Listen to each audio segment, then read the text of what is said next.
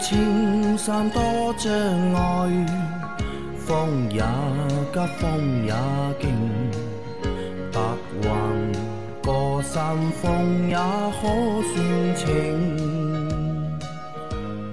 莫说水中多变幻，养车修车乐趣多，开车用车没烦恼。大家好，欢迎收听老秦汽修杂谈，我是老秦。大家好，我是老秦的小工杨磊。我们今天的节目接着昨天继续啊。第一个问题，呃，买了新车，四 S 店送的贴膜，有些人说很垃圾，还不如不要，有毒，隔热也不行，防紫外线也不行，用一段时间之后就会起泡，到时候撕都撕不下来，有这么可怕吗？请教一下秦大师，送的贴膜我是不是还是不要？呃，是这样的啊，一般 4S 店送的买新车的时时候送的这个贴膜，的确质量不会太好，啊，不会太好。但是你可以跟 4S 店商量一下嘛，对吧？商量什么呢？就是补个差价升级，嗯哎、补个差价，把贴的膜升级一下，换更好的膜，对吧？这样可能就不会存在你说的这些问题了，好吧？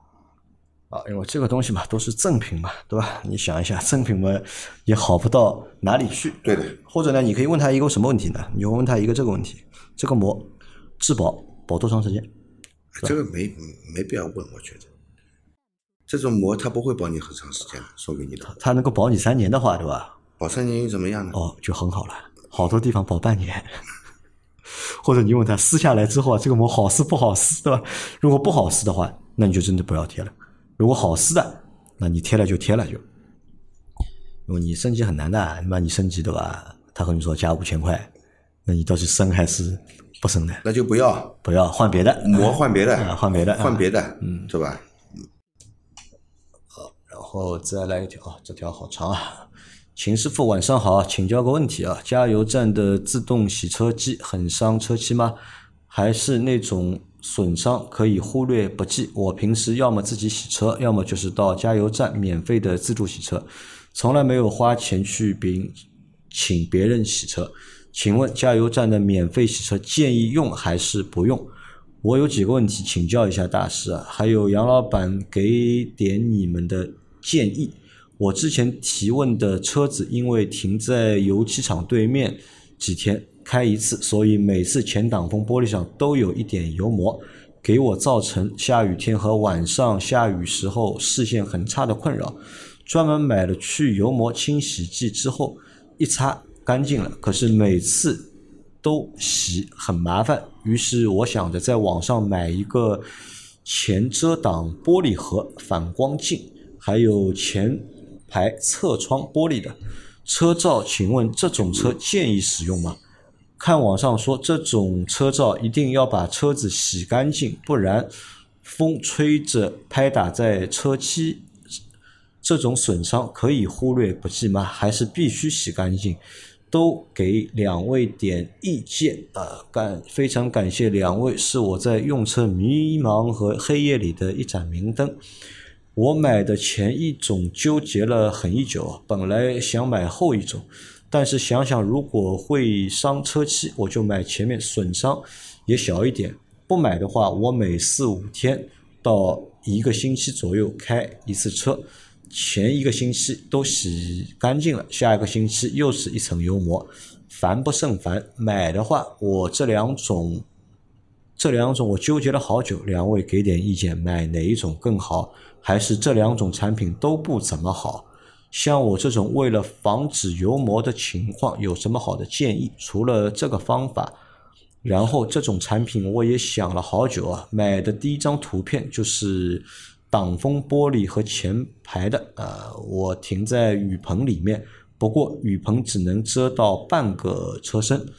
刚好就是车头前一半，我想下雨天也没什么雨会流进去，主要就是为了挡油气。我最后选择了前面那个。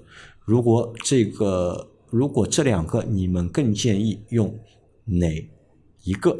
啊，那这是两个问题啊，对吧？第二个问题比较长，第一个问题的话，自动洗车机啊，加油站的自动洗车机到底伤不伤车漆？自动自动洗车机肯定伤车漆，肯定伤，伤的原因是什么？告诉大家，伤的原因它这个滚轮滚轮对，高速的在你车身表面摩擦，嗯它滚轮里面你想一直在洗车，对，有杂质，各种灰尘，灰尘的成分非常的复杂、嗯啊，它不是单纯的一一种东西，对吧？它里面有非常坚硬的这个杂质，那么高速在你这个车身上面摩擦，肯定会伤车漆，肯定会伤啊。对吧？所以这这个东西啊，就是外国人好像蛮喜欢用的，是吧？人家那里人工贵，呃人工贵没办法人工洗车贵，啊，对？那这个就根据你自己的判断来吧，因为你自己也可以研究一下嘛。比如说你这个车对吧，一直现在都是用那个自动洗车机洗的，对你可以自己查看一下有没有这种细微的划痕啊，肯定有肯定你找找看对吧？肯定有。你看一看，因为我们是不太推荐用这个的啊，我们不太推荐。好，然后还有问题啊，因为他那个车啊停在那个油漆厂对面，几天开一次，嗯，对吧？所以每次啊，这个上面都会有那个油膜或者是有脏的东西，对吧？他都要擦一下，他觉得很麻烦，那么他想用一个其他的方式来解决这种问题，要么呢就前面放个东西遮着，要么呢直接给车套一个就是外罩，嗯，车罩呢，我不推荐的。嗯，为什么啊？因为即便你把车洗干净了，罩车罩，嗯，有风吹，对，地上的灰尘进去会进去嗯。你洗的再干净也没用，灰尘一样会进去。然后这个风吹了以后，拍打摩擦，嗯。这个灰尘也在里面，跟洗跟那个自动洗车机的原理差不原理多，是一样的，嗯。对，所以说这个也会上车漆，啊，这个就不建议你用车罩了，不管哪种形式的车罩。另外一个呢，一个就是什么遮挡玻璃盒，你不知道这个东西他他不他打错字了，嗯，他打错字了，他肯定是语音输入这个识别错误。啊它这个只遮挡玻璃的部分嗯呢，其实灰尘里面很坚硬，嗯物质都有。虽然玻璃也很硬，嗯但是你不时间长了，玻璃还是会被刮花的，嗯，所以也不建议用这种东西。也不建议。对嗯，那给他想个办法吧，怎么解决他现在遇到的问题啊？我觉得你是不是？对，我觉得你是不是考虑可以换一个地方停车？不一定要停在这个地方。第二呢，你这个如果那个油漆厂如果有这么大量的一个油漆往外在排的话，就要去投诉了我我我觉得你可以去环保部门去投诉他，他这个排排污肯定是不合格的。对吧？或者还有一个办法，一个车啊，停车啊，调个方向，调方向没用的，调方向没用，没用的，因为那油机厂在对对面嘛，对吧？我把屁股对着它没没用的，它整个空气里面都是这这种物质，整个空气里它不。单单是前挡玻璃有啊，它所有的玻璃都有啊。啊，那这个居民区如果是这个在居民区的话，这里住人的话不投诉吧？啊，这个而且你看到的是车上有油膜，你平时你在家里呼吸的空气都是这种空气，对健康也非常有害。啊，所以你的两个这个解决方式啊都不怎么靠谱，还是想办法换地方停车，嗯，这个是最靠谱的。啊，再来一条，秦师傅、杨老板，你们好，我的车是一七年速腾 1.4T 自动挡，最近行驶途中加油提速，变速箱偶有闯动咔咔声，吓人一跳。以前就算顿挫没有这么明显，目前行驶一十四万公里啊，一半是高速，没有换过变速箱油，考虑换变速箱油，这种情况能否明显改善？问了四 S 店售后经理，说是机电单元的油是免维护的，只需要重力换变速箱齿轮油。我这款是干式双离合，不需要拆油底壳，没有滤芯。想跟秦师傅确认一下四 S 店的说法靠谱吗？怕不拆油底壳换不干净啊！十四万的速腾没有换过变速箱油，四 S 店的说法靠谱，没毛病。这个变速箱是这样的，啊，是这样的。机电油可以不换，一般机电油都是在维修机电的时候才会换新的。那么平时我们日常保养更换就换齿轮部分的油。啊，呃那他现在有这个咔咔声啊，嗯对吧？咔咔声是因为十四万公里没有换油的关系吗。啊，应该是的。这个油已经用了十四万公里都没换过，这个油早就变质了。啊，换了之后能解决了这个问题？呃，不敢保证，不敢保证，因为太长时间没换，是不是你他听到咔咔声的话，已经就是蛮严重了？已经蛮严重了，已经出现一定的问题了，对吧？当然，这个你新换的油，它的缓冲作用要比现在的要好，润滑作用也要比现在的好，应该有改善。啊，我不敢保证能够完全解决这个问题，应该是有改善的，好吧？改善肯定是会有的，然后这个是没有油底壳的。没有的，啊，也不用那个换滤芯。啊。好，它这个就是双离合呀啊双离，合。大众双离合呀，而且是干式的双离合，七速变速箱。好，再来一条，再来一条是老师傅们好。一八年二点零 T 雷克萨斯 RX 近期怠速或者轻油门的时候，发动机有明显抖动，故障灯未亮。四 S 店说可能是发动机高压喷油嘴问题，说是较早批次丰田八 AR 发动机的通病，中招比例挺高啊。四 S 店说等故障灯亮了，读故障码以后才能确定哪个喷油嘴坏了。问了有丰田修理经验的别的汽修厂技师，认为也是喷油嘴问题。按照两家店的意见，包括网上的信息，需要台发动机才能更换喷油嘴，不贵，贵的是人工。四个喷油嘴全部更换的话，雷克萨斯 4S 店报价小几万，外面店里大几千。我的问题是如何妥善维修？呃，的确，这个发动机是有你说的这个问题啊，的确是有这个喷油嘴的问题。那如果确定是喷油嘴的话，那么虽然现在不严重，对吧？你也读不到故障码，呃，尝试清洗一下喷油嘴试试看吧。尝试清洗一下喷油嘴，对，洗洗洗看，对你洗一下喷油嘴，花不了多少钱。就不用急着换喷油嘴。对你先你先洗一下试试看，嗯，那如果洗完之后还是老样子呢？还是老样子嘛，就要换了目前你也没故障嘛，嗯，四 S 店给你的答复也是不能确定一定是他的问题，嗯对吧？因为喷油嘴脏脏了，雾化不好，呃，也有可能造成你说的这个发动机这个有抖动的现象，啊，也有可能。那他现在可能还比较纠结嘛，对吧？四 S 店换的话小几万，外面的话大几千，那就不要在四 S 店换了，就在外面换，对，没问题。啊对，这不是一个难度系数很高的活发动机可能要抬，它那个位置不好，啊，发动机一定要抬。对，好的啊，先去洗那个喷油嘴啊，洗一下看看，试试运气啊。再来一条，三位老师啊，新车 A 四刚刚提车，加了个油就亮发动机故障灯，马上返店检查，显示故障为附图。维修人员说是因为提车时油很少，一直开空调至无油自动断发动机造成的故障吧，没有实质故障，心里不安，请老师看一下，谢谢。呃，我认为四 S 店说的没错。对，油箱里面油太少了，啊它这个汽油泵工作的时候吸不到油，空气进去了，那燃油供轨里面的压力肯定没办法保证的，嗯，对吧？所以就有这个呃燃油压力低的这个故障码出现了。它因为它它供轨上面有压力传感器嘛，嗯，呃，压力过低，它的确会报故障、啊。你加完油，故障码清除掉再开，故障码以后不出来了，那肯定就没问题了。对吧？没这么倒霉吧？新车汽油泵就有问题，对吧？但为什么会提车的时候一直开空调至无油？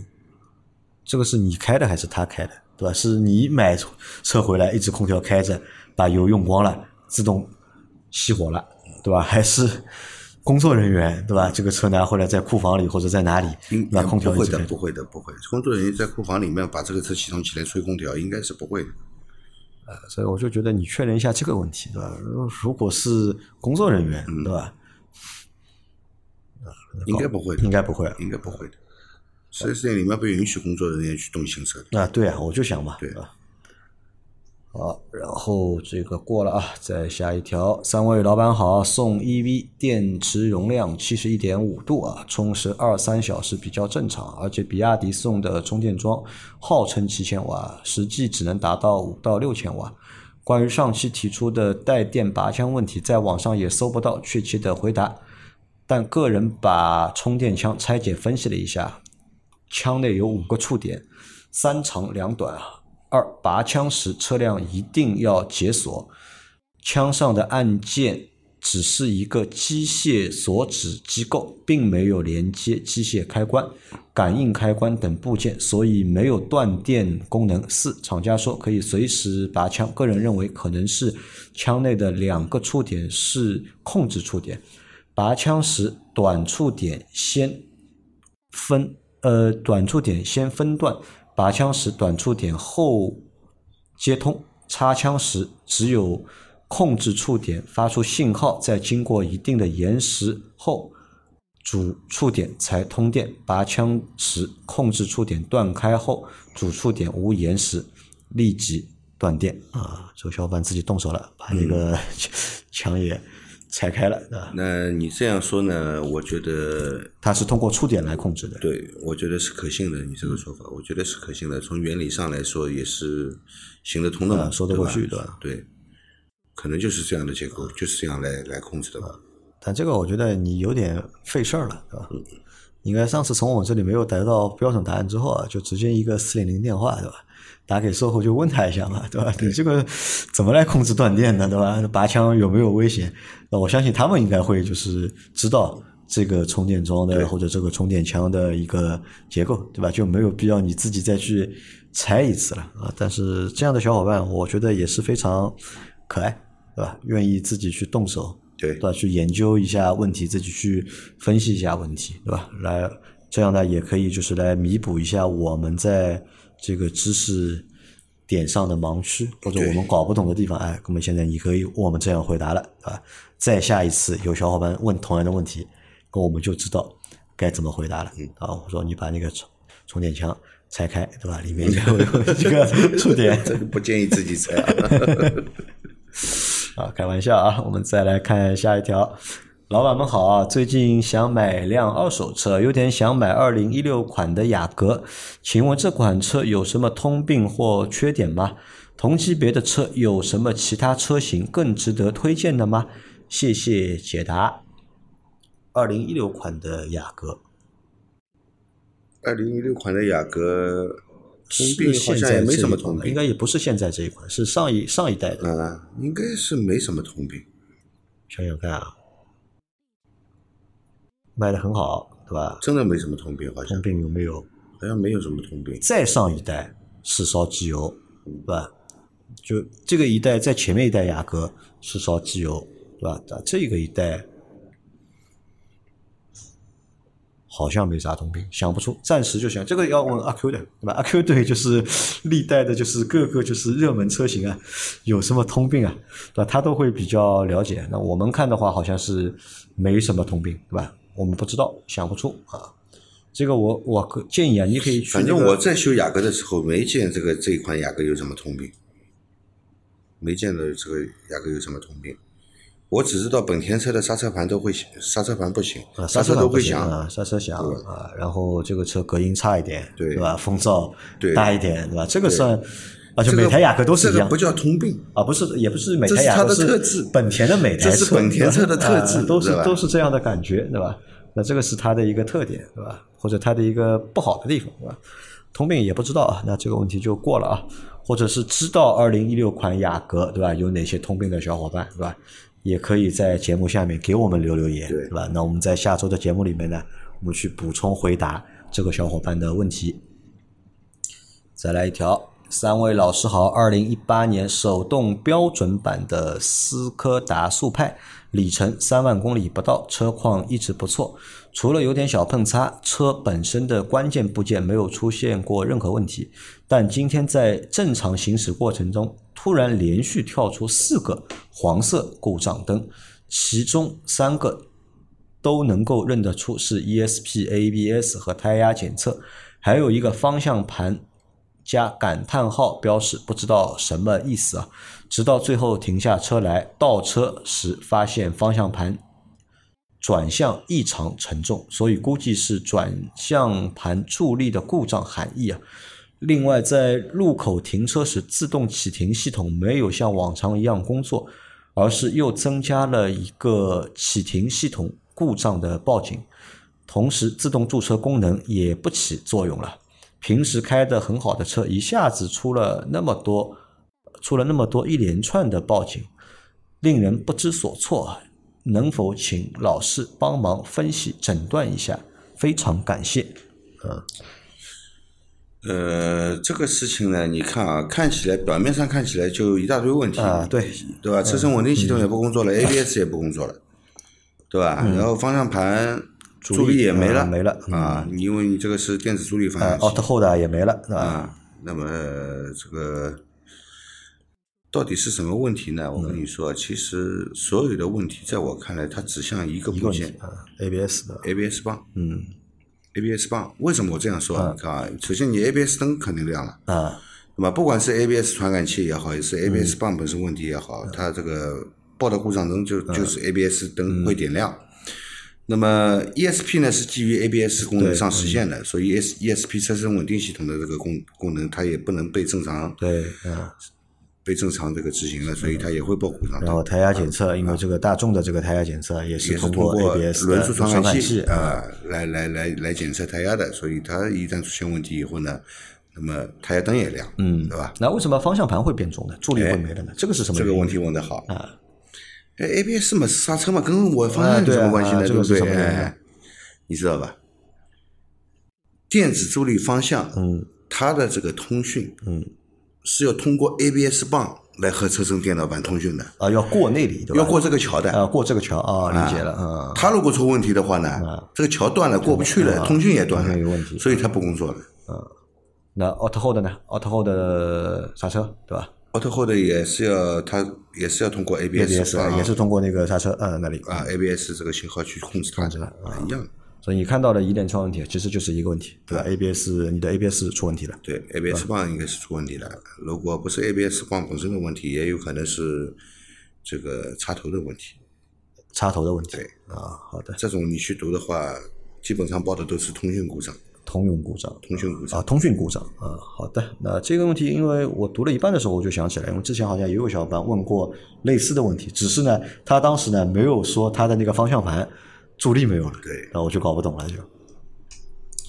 呃，再往下走，最后一条，呃，十年前我在啊，这个也读过了啊，这个小伙伴为什么要没有，他留言了以后啊，啊他没看到自己的留言，他以啊为被和谐平台了和谐掉了。其实有时候留言你看不到啊，你等一等，第二天再去看，也许就出来了。你当时留好了以后，他留言好像消失了。啊，那但这一条呢，它和上一条还有点不一样啊对。那我来还是再读一下吧。十年前我在机场开出租车的时候啊，开的是一辆神龙富康九八八，没有 ABS，没有方向助力，按喇叭的按键在左在转向灯拨杆顶端，好奇葩啊！油改气。当时天然气每方价格三到四元左右，油耗在每公里三毛左右。因为在机场，所以几乎都是长途，平均每天要跑三四百公里左右。如果按照矿物油保养的话，每半个月就要保养一次，所以我们基本上一个月保养一次。用车环境很重要，用的机油也不知道真假的黄壳机滤加机油才一百二，即使这样换下来的机油啊。也不黑啊、可能是烧天然气的原因吧。我那辆车油气混合比有问题啊，导致最高加速只能八十公里左右。后来我给进气口戴了个口罩，一条毛巾，速度就上来了，能跑一百出头。开了十个月，遇到各种各样的奇葩乘客，评论一说就被和谐了。那他这台车是油改气的嘛？烧那个天然气的吧？是烧液化气还是天然气？烧液化气嘛，那个时候液化气啊啊，烧液化气就就就什么？那个时候不是还有燃气助动车的啊嘛，啊，对，对吧？后备箱是个钢瓶，对吧？嗯但是我在想，这种车也蛮麻烦的，后备箱有个钢瓶，他妈放行李对吧？空间都被它占掉了，对的，对吧？这个也很不方便，对吧？其实啊，它哎，烧气的车和烧油的车有什么烧气动力不好，区别吗？就动力不好，动力不好。但是对于出租车驾驶员来说，这个的确是个油会便宜。嗯，啊，他烧气的话，气比油便宜。嗯，他每天的这个运营的成本会低一点。嗯，但是开起来不舒服的，这个车踩下去提速不行的。那如果把这个供油改成供气啊，那个电脑要改吗？它是专门有一套系统的呀，啊，是专门有一套系统，专门有一套系统要改的。但这套系统是得到厂家认证吗？？它可以切换的，你知道吧？还可以切换啊可以用油，也可以切换成用气，是两套系统。那像这种系统是中国人自己发明的呢，还是说主机厂这个东西最早的时？候时候是从日本引进的，好像最早的时候，这个属于自己改装，厂家认这个东西吗？呃，出租车车队里面都是搞这个东西，都是搞这个，都是搞这个东西。但是你社会车辆好像没人装这啊，个东没。没人装这个，对吧？然后他说他他那个车油气混合比啊有问题，对吧？导致最高加速只有八十，后来给进气口戴个口罩，对吧？一条毛巾，速度就上来了，能跑一百出头。嗯，这个是什么说法？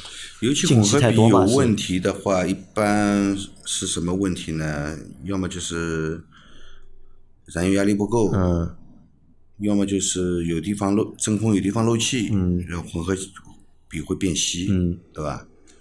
那么，要么就还有就是氧传感器的问题。氧传感器的问题。那一代富康不知道有没有氧传感器，那一代富康可能还没有氧传感器。啊好，那这个就就这样吧，好吧，我们也长了点小知识啊。那我们今天的这些，但是他之前还说过一个问题，就是说这个车比较特殊的地方就是油箱是塑料的嘛，啊有对吧？啊塑料的其实我们现在看到，基本上油箱都是塑料的，嗯再也看不到铁油箱了，对吧？那么为什么油箱用塑料的，不用铁的？感觉上好像铁的更牢固，对，对吧？好像塑料的不值钱，对吧？啊、其实它这个塑料油箱要比铁油箱价钱贵得多，要贵。那么为什么不用铁油箱？铁油箱存在几个问题啊，一般就是避免不了的，就是我们的那个汽油里面会会含水嘛，嗯，会有水嘛，嗯，特别是以前，嗯，对吧？汽油里面会含水，会锈掉。水呢，它会最后会沉积在油箱的底部。底部嗯如果是个铁油箱，它容易锈掉，容易烂。我就见过油箱烂烂出一个洞的，漏油的，它就是因为里面有水，嗯呃，把油箱给烂一个洞出来。这是第一个问题。你塑料的话不存在，嗯，有水我也不怕，它它也不会生锈，也不会烂。不做防锈吗？这个油箱做防锈没用呀，你一直泡在里面，一直泡在里面啊泡在，里面？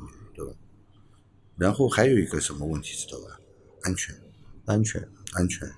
车辆在受到严重撞击的时候，你这个铁铁油箱啊，嗯撞击破裂的时候，金属在撕裂或者撞击的时候会产生火花的，啊，会有火星的。会点燃油，啊，点燃燃油，造成火灾。嗯，但是塑料油箱不会，塑料不会。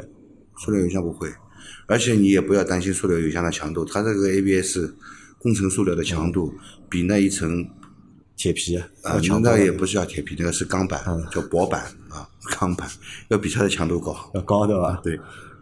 好，那这个要给大家科普了啊，这个这个工程塑料的油箱啊，不是廉价货，对吧？对，用这个东西是有道理的，不现在再有。主机厂如果装铁皮油箱，被人家骂的。要被骂嗯，对的。好，那我们今天的这期节目就先到这里。